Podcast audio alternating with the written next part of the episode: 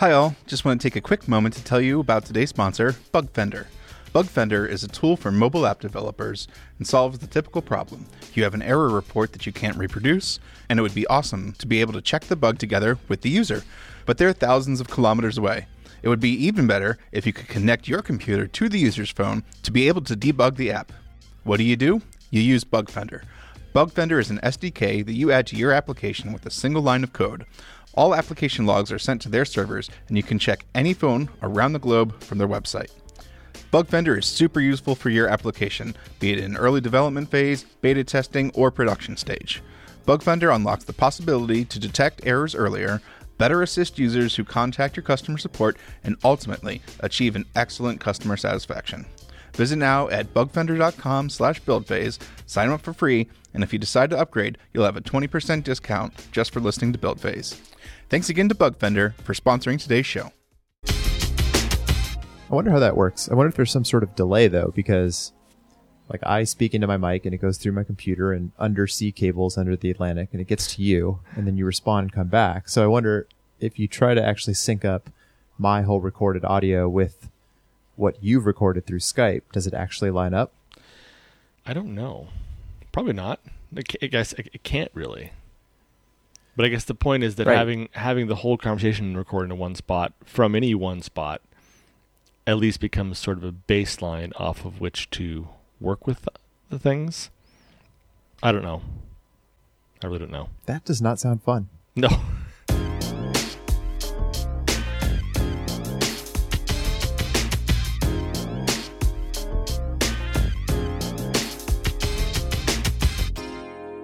Hey everybody, this is Mark in San Francisco And this is Jack in Stockholm. and this is Build Phase. Yeah, but th- this friend of mine who does it, like he does it. We we record every second week, and he's a busy guy, and he finds time in his free time to somehow sit and take this hour and a half thing recorded by three or four people all around the world and like put it together. It's impressive, and no one's even paying him to do it, Wow. just for fun. Oh. The joy of audio editing. I thought that was going to be my uh, my career path when I was in high school. Oh, really? I thought it, I wanted to be a like a recording engineer. Okay. Yeah, I can see the Um, appeal of that. Like I took I took the AV courses that were available to me in high school.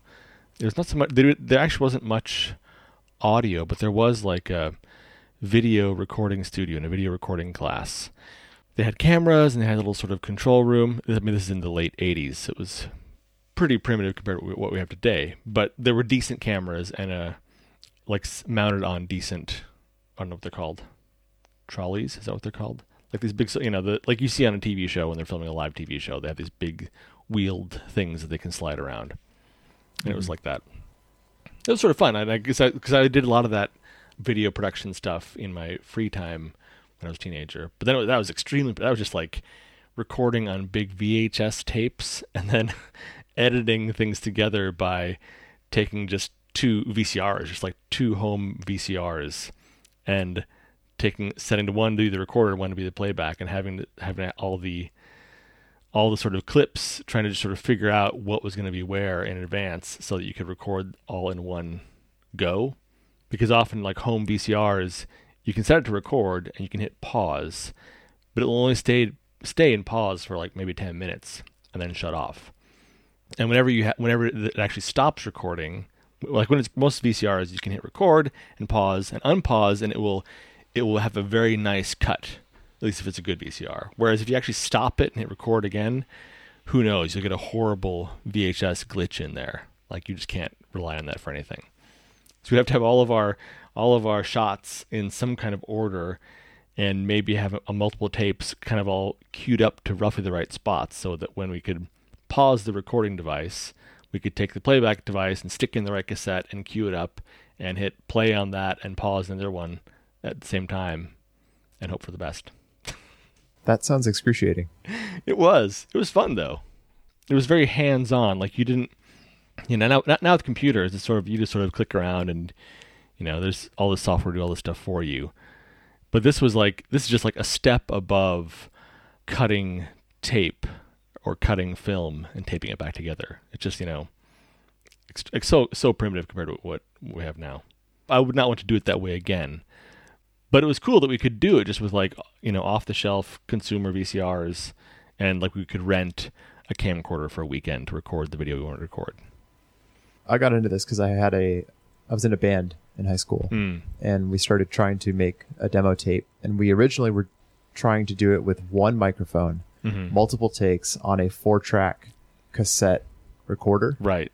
That was that went horribly. so we saved up some money, and this was like 2001, and so digital recorders that worked with compact flash cards had kind of just come down in price to a point where they were affordable to 16 year olds Okay. and I picked up one of those and I got really really interested in like editing it together and actually making it sound decent with our you know one or two mics recording. It converted my friend's bedroom basically into a studio. Mm-hmm. So for over a year he was living in a studio more than like we were recording in someone's bedroom. Okay. It was fun. Cool. I miss being financially challenged and having a lot of energy to just devote into things. Like we would go to Home Depot and find like the cheapest plywood we could. We would go get free carpet samples from a carpet store. Uh huh. And we were just like carpeting up pieces of wood and then we would just stand them up at angles against the wall to try to not have, you know, perpendicular flat surfaces against which like sound would bounce around. Oh, sure. Yeah. So Smart. crafty back then. Yeah, I think uh, th- having these kind of constraints can help with creativity. Like if you have to solve a problem and you don't have the money to do it in, in what is considered to be the right way, you're forced to find your own ways of doing it. Absolutely. We're all too lazy now. It's all too Yep. easy. So spoiled. It's weird because I look at all these tools I have at my disposal. You know, even just something as relatively simple as iMovie is so far ahead of what was available 30 years ago. And yet, 30 years ago, when I was a teenager, I was making a lot more video, having fun doing it than I ever do now. Even though you know Yeah. I have my I have my iPhone and I can record everything I want and it looks great and I can edit together so easily, but I never do that. Hmm. it was novel. You know, you put in so much effort that when you watch it, you show it to people, they're like impressed that you made a video, Right. and that's kind of what keeps you going. Right. Now anybody can just make some video. I remember we uh, we made some video in high school, and we went through a lot of trouble to try and get the local cable access channel to play this little sort of thirty minute, roughly kind of documentary we made about a about a pond. it was pretty absurd, and I think at some point someone actually got them to play it, but they played it at something like ten thirty in the morning on a school day. So all of us who were involved could not actually witness this being played on television. Sad. Do those still exist? Cable access, Like public access? I don't know. Yeah. They should. They probably do. I guess that's just YouTube now. Yeah, yeah. Probably these things probably exist, but are not not considered useful anymore. Mm-hmm. Oh well. So how are you? Uh, how are things? pretty good. Yeah, things are things are good. I don't know if this is the place to talk about it, but we can talk about it anyway. That I don't work at Thoughtbot anymore, just like you don't. Welcome. Thank you. We are both alumni of Thoughtbot, and um, that reminds me, I got I got to invite you to the secret uh, the secret alumni Slack if you're not already in there. Wait, I was just gonna I was just gonna say that I need to invite you. Is there another one? I don't know. Maybe the, okay, we can take this offline later, but we got to sync up our secret Slacks, I guess. yeah, we can't be having two of these. No, but uh, anyway, yeah. So it's it's interesting. I've been the past couple weeks. I've been talking to a lot of companies, and um, I've got some good offers right away. So it's been like I haven't had, any stress about it at all. I've had more the stress of just making a decision about where to go and work, which is a very enviable position to be in. Like I don't have to worry about if I'll find a job. It's about which job I will take ultimately. So Yeah, definitely. At, at good. this point in your career, what are you looking for? Good question. I mean, the two big alternatives that I see in my mind, or I see in the world, are consulting companies, like ThoughtBot is, and product companies. And the upside of consulting companies is you get to work on a lot of different things. You get a lot of different impressions, learn a lot of things, meet different people, see a lot of systems, solve a lot of different problems for different different companies.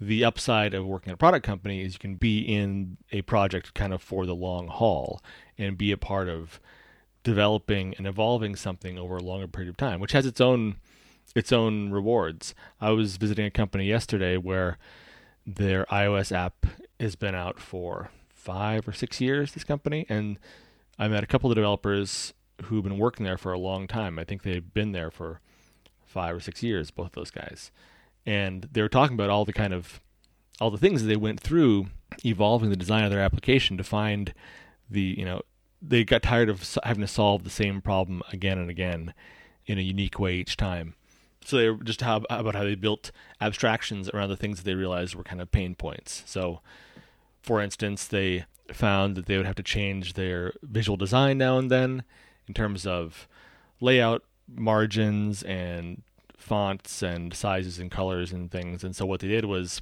they eventually moved away from using the standard stuff that we are doing in terms of uh, nib files or storyboards, and they just completely programmatically build and lay out their interfaces so that if they want to change the padding on a particular kind of button, they change it in one spot and it immediately updates the layout and fixes everything everywhere. And they don't have to they don't have to dig through storyboards. They don't have to dig through nib files or anything.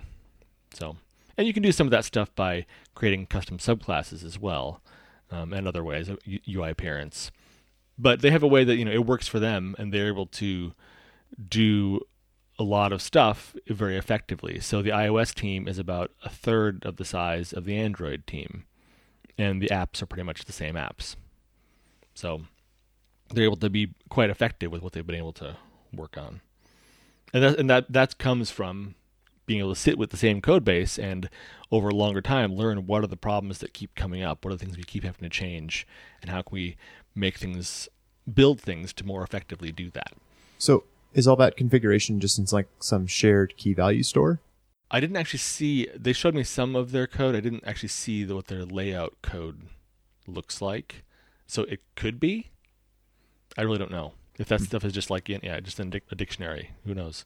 I didn't get to that point. Well, they did show me their the way they're setting up their event handling. So basically, they got tired of dealing with UI view controller and subclassing that and and all the headaches that you know you encounter things all the time, like the order in which view will appear, view did appear, all these things are called, and and so that instead they set up so they actually don't have any subclasses of UI view controller whatsoever. They just have, I think they just have uh, static methods that will set up and configure a generic view controller and create the views and put them in place and set event handlers on all the controls.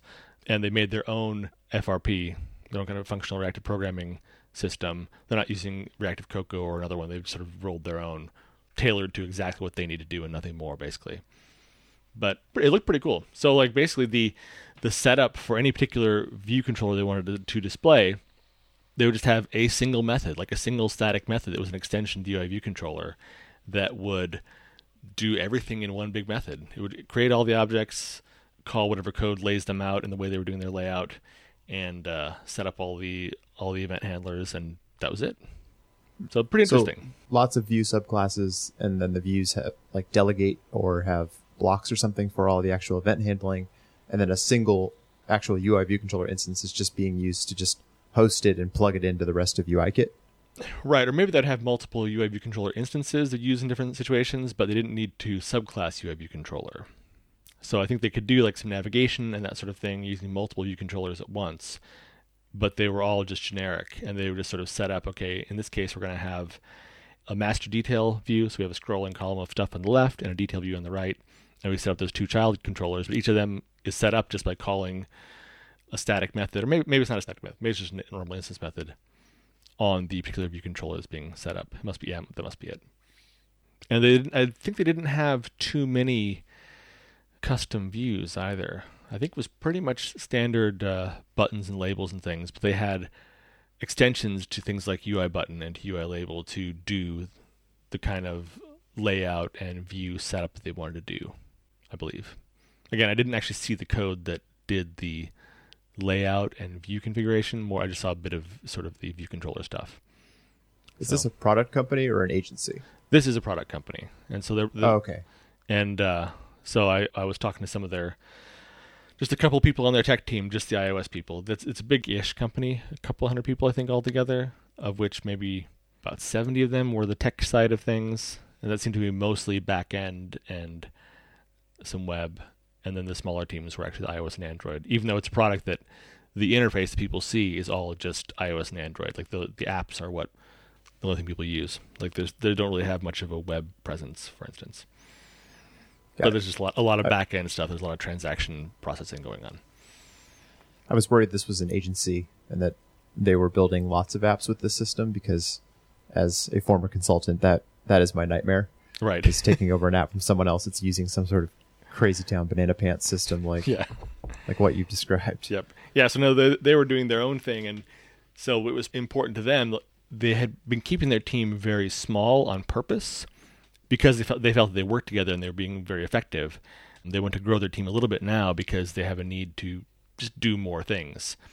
And so it's important. It was very important to them that they could find the right kind of people who could adapt to their way of doing things because they they know it's very non-standard. But the way that it, it seemed very smart to me, also, it seemed to be a very logical way of doing things. You know, it's nothing that I would have thought of immediately, but it's very much in line with a lot of the sort of reactive programming things that we that we've been doing elsewhere. So, so that was interesting. So I guess the so back to your question about the like what do I want to do in my career? My main thing is that I'm probably going to go to work for a consulting company. There are some product companies that are interesting to me. At this point, joining a product company to work on something for the long haul, like these guys have been doing for four or five, six years, if I'm going to do that, it has to be very much the right kind of product. It has to be something that I that I really sort of believe in and can feel passionate and excited about. That I really want to work with this because I've been on projects where I've worked on something that is not really something that I love, and after a while, after a couple three years, it can kind of get I don't know, it can get kind of stale somehow. I mean, of course, the, in any product, there are always challenges. Things always have to change and be updated for new business challenges and that sort of thing. But uh, I guess, you know, there are just some product categories that interest me and some that don't as much. And another thing that factors in this for me also is I really like the sort of highly communicative nature of the way, for instance, that ThoughtBot works, where within the team, it's all based on pull requests. Everyone sees or can see all the code that's happening very easily. Like the knowledge of what's going on spreads throughout the team very quickly and very effectively. I like that quite a lot. I want to work in a place where both I feel like I can help people learn things and also that I have a lot to learn from other people. Especially the second part of that is kind of like the old adage of among musicians that you never want to be the best player in your band, right? Because if you are, then you have you have nothing to learn from these other people you're playing with, sort of. And they're not going to challenge you. And when I came to Thoughtbot, that was very much my feeling was like there was no way I was going to be the best player in the band at Thoughtbot because there are so many smart people who are doing so much cool stuff. So I really want to be in a place where where I feel that same sort of thing that not that I have to be surrounded by complete geniuses, but that I want to feel that there is enough of a a sort of critical mass of smart, talented people doing interesting stuff, solving problems in interesting ways that I can feel like I have a lot of space to grow into.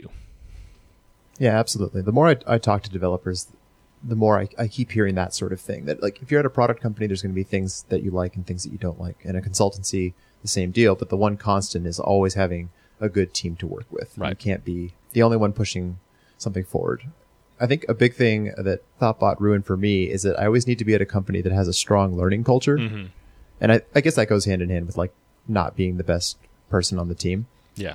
uh, because the best people always do want to learn and get better. That's definitely like shaped like how I like look at the team that I work on now and how I'll look for teams to work with in the future. Right. Yep. Yeah. That's very that's very much a, a crucial thing, and I think you know that's.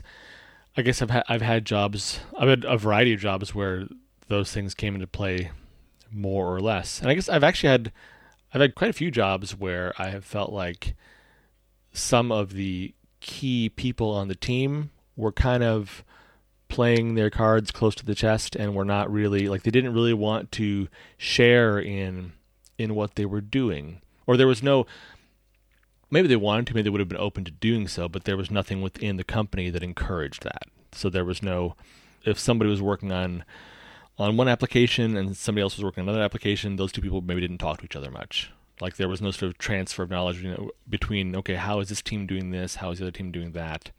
It was just sort of every little team for itself. And that I think is it's not fun to work in that way, I think, and it's it's wasteful of people's knowledge and time because you'll end up having different people solving the same problem in different ways when they could be trying to solve it in a more general way together in a solution that would work in a broader sense. Yeah. I think any company where the occasional bike shedding is okay. Like you have the time and space to do these these types of things. I think that's what would keep me away from really early stage startups now. Mhm. Is that I don't want to be in a mad dash Right. just to get a product out. I still want to build something I'm proud of, but but for me, I need the time to work on something and feel good about what I've written and not just rushing through things. Right. For that reason, I'm I'm not sure that consulting would be a move I would make like after a product company either, because it's it's just a lot of that. Hmm. I personally thrive on feeling some level of ownership, and I can't do that when I'm only on a project for a few weeks or a few months at a time. Right. And I think it's what you said about you would go to a product company if you felt like it's something that you used. hmm For that same reason, it's hard for me to get really fully on board with somebody else's product.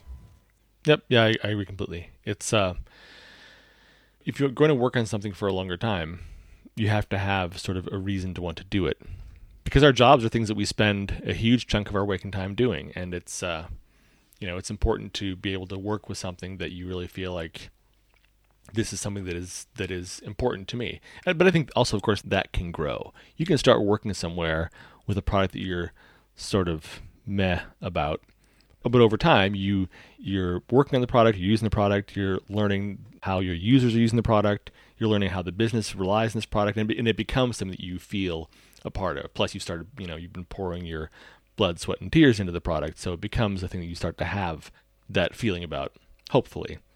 Yeah, that's absolutely been the case with with Venmo for me. uh-huh. I came in and I wasn't an active user of Venmo, but I've sort of um, gotten drunk on the Kool Aid sure in the last 18 months. Yep, definitely. So we'll see. I'm actually um, I'm at the point where I'm just about I'm very very nearly decided on something. So we'll see. cool. All the places you're looking, are these all Stockholm based companies or are you going to do remote work? I'm only looking in Stockholm right now. I'm Okay. I thought about maybe trying to do some remote work, but as I thought about it more, I like, there were a couple of remote opportunities that appeared or passed my way, and I actually did not follow up on them because I realized that I actually I mean I like I like being around people that I'm working with, and this was actually one of the things that was kind of a pity about the Stockholm office of Thoughtbot was that we were never many people. We were at the most six people, or maybe seven or eight if we had some guests now and then.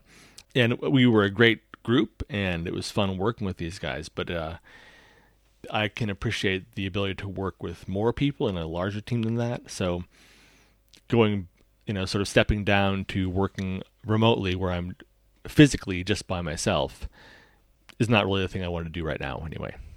Got it.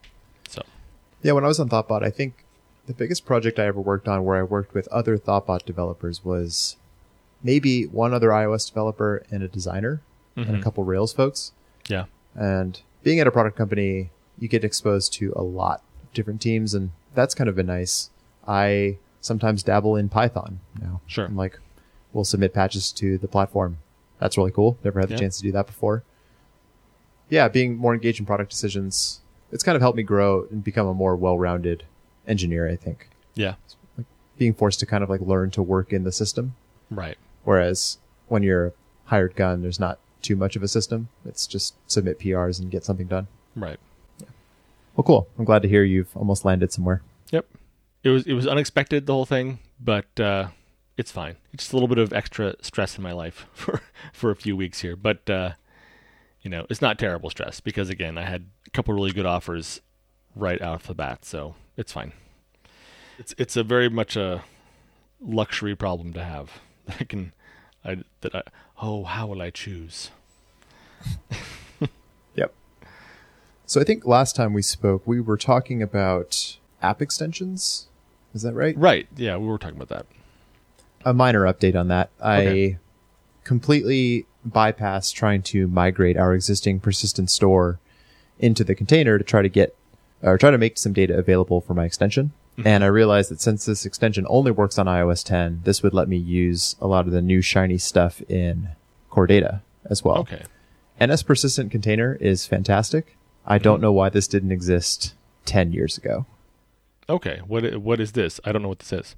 It's a brand new class in Core Data in iOS 10 that basically wraps up the Core Data stack. Hmm. In the simple case, you can initialize it with the name of your persistent store, mm-hmm. and then there are properties. There's a property on it, uh, view context, which vends out an main queue managed object context. Mm-hmm. You can create background contexts to do work, but most of the time you just need to call this one method that's perform background task and you give it a closure and there's a context passed into that closure. And so you just do everything on that context within that block. It's all guaranteed to be abiding by the, the thread safety, you know, concurrency rules. Mm-hmm. Very, very, very nice. Cool. Not exactly sure how the stack is created. I don't think it's a parent child setup, if I recall from the from the dub dub talk on it. Mm-hmm. But it's I think it's one persistent store coordinator and multiple contexts, and it handles merging things between the contexts for you automatically. Wow. Yeah, so they finally solved like the ninety percent use case for most people using core data. Right. Cool. Yeah, that sounds like a thing that should have always been there. Yeah, So you've been using that, and it's actually it's is it it does what it says it does. absolutely works incredibly well. Awesome. I hadn't used core data in a while, and I was a mm-hmm. little disappointed to see that like the code generation stuff for NS managed object subclasses that's been around for a while doesn't mm-hmm. work with Swift 2.3 because I'm Oh. I'm in Xcode 8, Yeah. but a lot of things are sort of just geared for Swift 3. Mhm. And so, for instance, I, I go to generate some classes. It's like, well, we can't generate Swift 2 3 classes. Hmm. Bummer. That seems. It's. I mean, it's understandable in a sense. In another sense, Apple is an enormous company that should be able to hire enough or put enough people on that project to support, you know, the two current versions of the language that they are pushing. Hmm. Yeah. Yeah. Oh well. Other niceties NS fetch request is generic over a type. So Oh, if you okay. do, you know, execute fetch request on a context, you don't get an array of any object anymore. You get an array of your actual type. But of course, those Objective C generics don't bridge into Swift 2.3. So that only works with Swift 3 as well. Ah. Another bummer. And is so I think we talked about this before. Also, moving to Swift three is not really something you're ready to do just yet. Anyway. No, we don't have the time for that. I expect that to be like a week of work Okay. getting everything over to Swift 3. So this uh, NS persistent container does that work within the app extension as well? Is that the point of this? Yeah, I, I did most of it in a in a framework that I have just in our workspace. Uh huh. And that way I'm not duplicating the code and I have just something in there called like a, a top users store with a method to fetch and update. And so the app is updating, the extension is fetching. And so the actual o- only things coming out to the extension are just some structs that I've defined. So the extension actually doesn't have to import core data or know about any of that at all Okay. Because I, I don't really care about relationships. I didn't want to have to deal with getting a managed object and worrying about what thread it was created on and, and all that. So Right. I just immediately map it into uh, a value type and pass it through the interface to the extension. Okay. So the store itself is in one of these shared spaces. I forget what it's called. Yeah, exactly. Okay. Exactly. Cool. Yeah. It's worked out pretty well. That sounds really nice. Because that sort of thing is, as we all know, a headache or has been a headache. Maybe not for much longer. What's that? Sharing code between targets or? No, sharing uh, core data stores in sensible ways between right. between threads and between probably also for that matter between something like an app and extension. I mean, I'm guessing that this Yeah. and this NS uh, prison container probably is helping behind the scenes there as well, to some extent. Yeah. So I, I did have to subclass NS persistent container because there is a static method that's an NSURL that defines where the store file will be placed. Mhm. And by default, I think it goes in the applications documents directory, hmm right? I think that's right. But in this case, I need it to go into the shared container directory Right. so that it's available to both. So I just had to subclass override that to actually return that like shared directory. But other than that, everything's fine. Cool. Yeah. So your extension is only reading from that, right? It's not changing anything in there. Right. Yeah, it's such a simple use case. It doesn't need to write. So I guess my what I wonder, which I guess you won't have to tackle in this case, but maybe somebody will sometime, is what happens if both the app and the extension are both writing to the same shared uh, storage. Are there potential problems there? I'm probably going to butcher this information, but this is in the dub dub session from this year. Uh, Okay. We'll we'll link it in the notes. hmm That it now supports multiple readers and a single writer concurrently because Okay. the lock the locks are no longer held at the coordinator level. The locks are held at the store level. Hmm. And I think using write ahead logging, it's capable of synchronizing all of that for you. And I think if you're funneling everything through the persistent container and using like their background context or their background tasks and their view context, everything is just handled for you. Okay. Awesome. Yeah, I mean, all these things were here for a long time, but there was no good guidance from Apple on how to set any of this up. Right. And I, I feel like once they got to a point in their own stack where they could do this locking at the store level instead of at the coordinator level, then finally they can put all of these pieces together into like a higher level abstraction that everyone can benefit from. Right. That makes a lot of sense. I always hear, I don't always hear, I often hear people who have more or less given up on core data because they encounter some problems and they don't know how to, you know, how to work around it. Again, I think, and I think it's partly because, like you're saying, Apple doesn't always give good guidance about how to do certain things. There's not a lot of clear examples always. And so there are a lot of options, you know, third party things like Realm and that sort of thing, which are all, you know, Realm is fine for what it does. But I think I think there are a lot of people who are missing out on core data in a way. Like I think it, I think it's it feels a bit misunderstood to me by a lot of people. Do you get that sense as well? Totally. And I feel like I've been the only one still championing core data. Mm-hmm. The only reason being that I know that Apple uses it internally. So it can't be as bad as people say. And Right. it, it is one of those things where as long as you're using it correctly, it works really well. Unfortunately, using it correctly has been very difficult and Apple's very, very poor at documentation. Right. So, and the, the fact is, is that if you do it correctly, you keep getting performance improvements. You keep getting bug fixes every year. Whereas Mhm. I feel a little less sure about something like Realm, which again does its job very, very well, actually outliving my project. Right. Will Apple outlive my project? Absolutely. Pretty likely. Yeah, that's that's been my primary reason for not giving up on it. Yeah, I think it's I think in a lot of technologies there's a complex learning curve, right? Where you can you can see the the surface of some something new and say, "Oh, wow, cool. I can I can do these cool things this this technology really easily." And then you get a little farther along and things get complicated and you can say, "Okay, oh, this doesn't handle this well, or at least I can't see a way that this handles this well. Maybe this thing is crap." maybe I should write my own thing or use the you know use some other third party thing that someone recommended because clearly this thing is broken. Whereas, like you said, you know that Apple uses core data, so it can't be it can't be that broken. Like I, I think I think I've seen this kind of reaction to a lot of things from Apple when people when people come to this platform. Things like Interface Builder, where at first blush it's like wow this is really cool. I can lay out my things and i can make a you know make a, my visual design. And then people encounter a variety of problems and which are usually re- a result of not understanding. Well maybe they don't understand how how to do constraints properly or you know in the old days before constraints how do you do things in other ways? And so you can do some cool flashy stuff initially and then when that flashy stuff kind of when you hit a barrier and that doesn't really stretch to what you need anymore. It's easy to say oh this thing is not any good. I'm to have to do do it my own way do it by hand and whatever.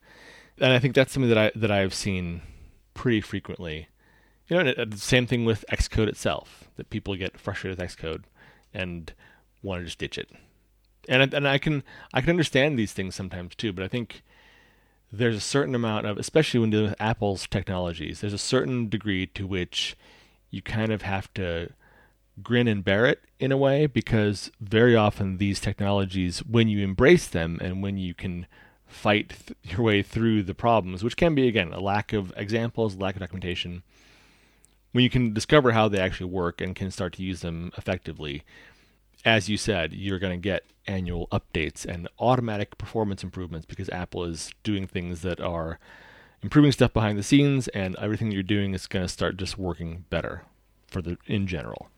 Obviously there are bugs and that sort of thing, but Yeah, in the case of framework usage, I agree that it's usually a misunderstanding which leads people to be sort of salty about something. Mm-hmm. I don't quite agree with Xcode. I think more often than not, it is it's actually Xcode just sometimes screwing up. And d- despite how much you know about how it should be working, you just get just the craziest things happening. sure. I realize that's not very scientific. I don't have spe- specific examples, but I feel like even people who know Xcode really well run into problems that are a pain in the ass. Yeah, I think that's that's definitely the case. And Xcode certainly could be smoother, and you know, I, th- I think that they're essentially doing all they can in some sense. But again, there's also the notion that Apple is an enormous company, and maybe they could afford to put more resources on it. But at the same time, putting more people on a project doesn't always make it better because it ends up being more more communication, more channels of confusion. So I don't know. It's it's not an easy problem to solve. Yeah. I think there actually just better error messaging for common errors would go a long way. And this is mm-hmm. something they talked a lot about in the new automatic code signing dub dub session, which I've been using and it's been fantastic. It Awesome. it makes like, you know, new cert, new profile for what you've opted into automatic for, which mm-hmm. is great, but it doesn't touch anything else. It purposely does not mess with anything that you've set. And one thing they talked about was just greatly improving the error messages. Like when something does go wrong, they've just really clearly laid out this is why this isn't working. Here's the steps you can probably take to fix it, etc. And just Right. exposing more information to us through the UI. That goes a long way. yeah, that that is that is super important.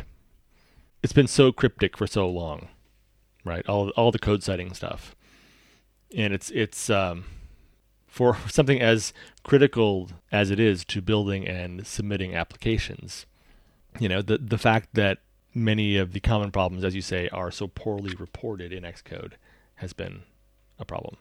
So it's good if, they, if they've actually fixed. I'm I'm glad to hear you saying that it, that it's working better for you. I've not actually been doing much. You know, vacation, being laid off, all these things. So I haven't really been touching touching. I've been downloading the new versions of Xcode as they come out every couple weeks, but I haven't really done anything.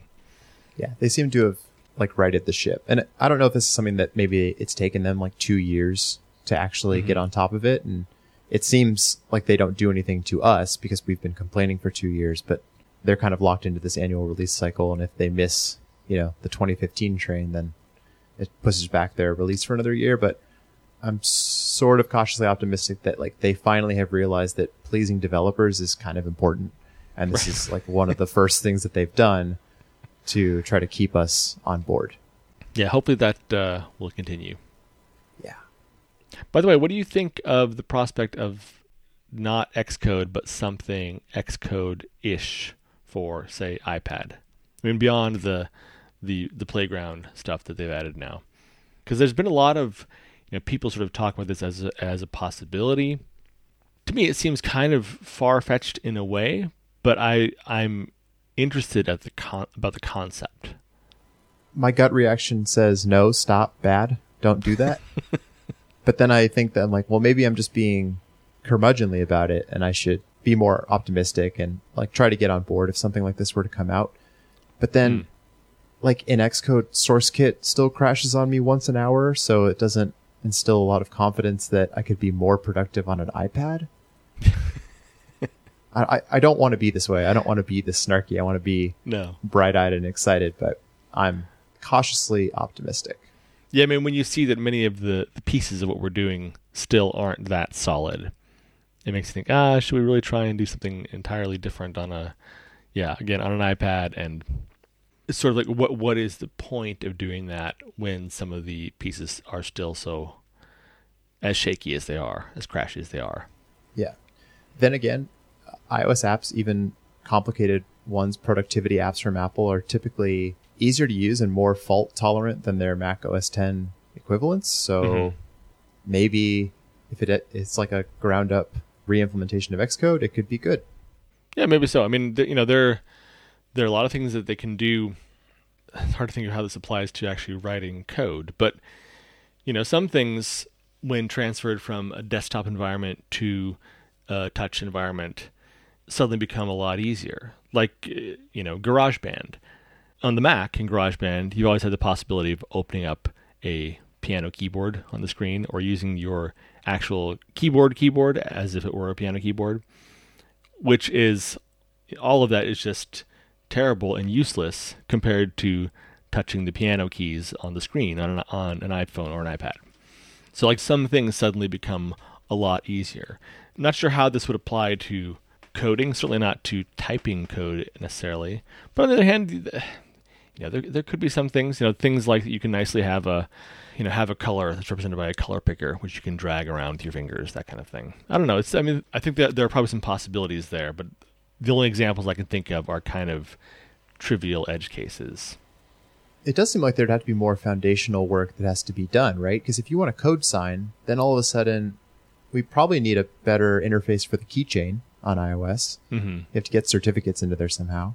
Mm-hmm. There's command line tools that need to be installed, I'd guess. Right. Can you run those sorts of things from your sandbox now? I don't think so. No, I'm sure they would have to make an exception to all the sandbox rules for Xcode itself. Yeah. And also on my Mac, I have a derived data folder that can become eight gigabytes very, very quickly. Are we are we Yeah. going to have the same thing? It's exciting. Exciting thought. Yeah. exciting in the wrong way. So yeah, I don't know. There, cool. yeah, there are a lot of open questions there, but uh, I'll have to wait and see.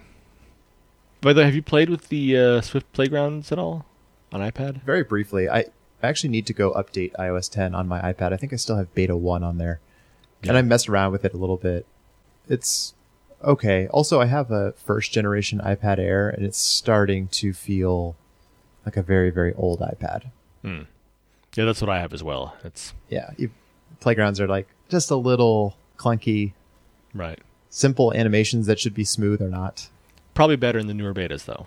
Yeah, hopefully. Like, I- I guess at some point they're going to start shipping these betas in like a like a release build instead of a debug build. hmm Everything just gets better. Yeah, I think uh, the uh, Swift Playgrounds look interesting. I'm always interested in in the possibilities of tools that can, in a simple way, introduce people to some of the concepts of what programming is. And I think when you have something as simple as an app like that, that you can install this app and it guides you through some of the basic ideas of what, what happens when you're programming. You know, at a level that that a child can understand. It means that even an adult who is a non-programmer can run this thing and at least have some sort of hint of it. And there were there has been technology like this before. There have been things like the Logo programming language, which was designed for teaching people some of the fundamental concepts of of programming. But really, you know, that never really made its way out of, for the most part, elementary schools, and probably not even very many of those. And you know, who has used Logo since the 1980s? Probably very few people. But because I think that it is the case that in the ancient past, when you bought a computer in the 1980s, like if it was a simpler 8 bit computer or something, it had built in BASIC, and like half of learning, uh, a big part of learning to use the computer at all was learning to do at least a little bit of basic programming to, in order to accomplish some things often. And that sort of thing has been lost. And you know, even later, outside of the 8-bit era, when when people started started to run DOS and Windows more, you couldn't always really get away from the command line for certain certain things you want to do to customize your setup and to change how things the startup routines in your computer. You'd, you'd be at least modifying a batch file of some kind which again, you know, it it showed people a little bit of the, the the concept of how a computer works in some sense. You know, some it's some sort of programming. Whereas now, people who buy any modern, either desktop, laptop, or iPhone, iPad, can just jump in and start doing things and have not a clue, which is you know is great for the user case, but I think the percentage of people who are exposed to this technology now who then make the leap to understand that I could use I could build something that would that would run this myself. I think that percentage is much smaller now than it was 30 years ago. So like 30 years ago, Yeah. you know, if you bought you bought an 8-bit computer and you it had basic built-in typically it was obvious that okay, I could actually someone made this software. In fact, there, you know, you you would buy computer magazines that would have programs you would type in and run. And so it became very apparent if you were a computer user, you could see okay, software is a thing that somebody made and I could actually just type it in. Whereas now it's sort of like for a naive user, not to use not to use the word naive in a derogatory way, but just someone who's not initiated into the the secrets that we are doing, like someone who's just using a device, the things on the device, whether it's built-in apps or apps you download or whatever, are as opaque as how probably your car engine is to you. It's just like, well, this is a thing that I, you know, I don't know what how to touch that, or I don't know that I even could touch that. So I think it's interesting to have whenever technology appears that opens things up in a way that people can start to learn how to use it in a direct way. I think that is a good thing. yeah, this this whole movement of getting more people to learn to program is huge. I saw an article the other day. I think the CEO of GE said that all new employees at GE are going to learn to program. in Wow. Something I, I think maybe Python or whatever they want, but they're going Mhm. to have some very very basic programming skills. And if this Cool. can become like a fundamental thing that you have to learn, say in school, that would be fantastic. I have an 18 month old nephew, and like I'm looking forward to what Swift playgrounds look like when he's five or six years old because he's obviously going to learn to program. Because I mean, I wouldn't allow anything else. Awesome. Well, should we uh, wrap this up? I believe we should. Okay, good. Well, um, can you say the thing? Because I forgot the thing. I should I need to write this down. I haven't learned any of it.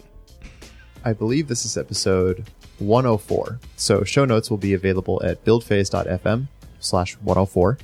And you can contact us at hosts at buildphase.fm or reach out on Twitter at buildphase. And we really appreciate ratings and reviews on iTunes. And that's the thing. That sounds good to me. Good show. Indeed.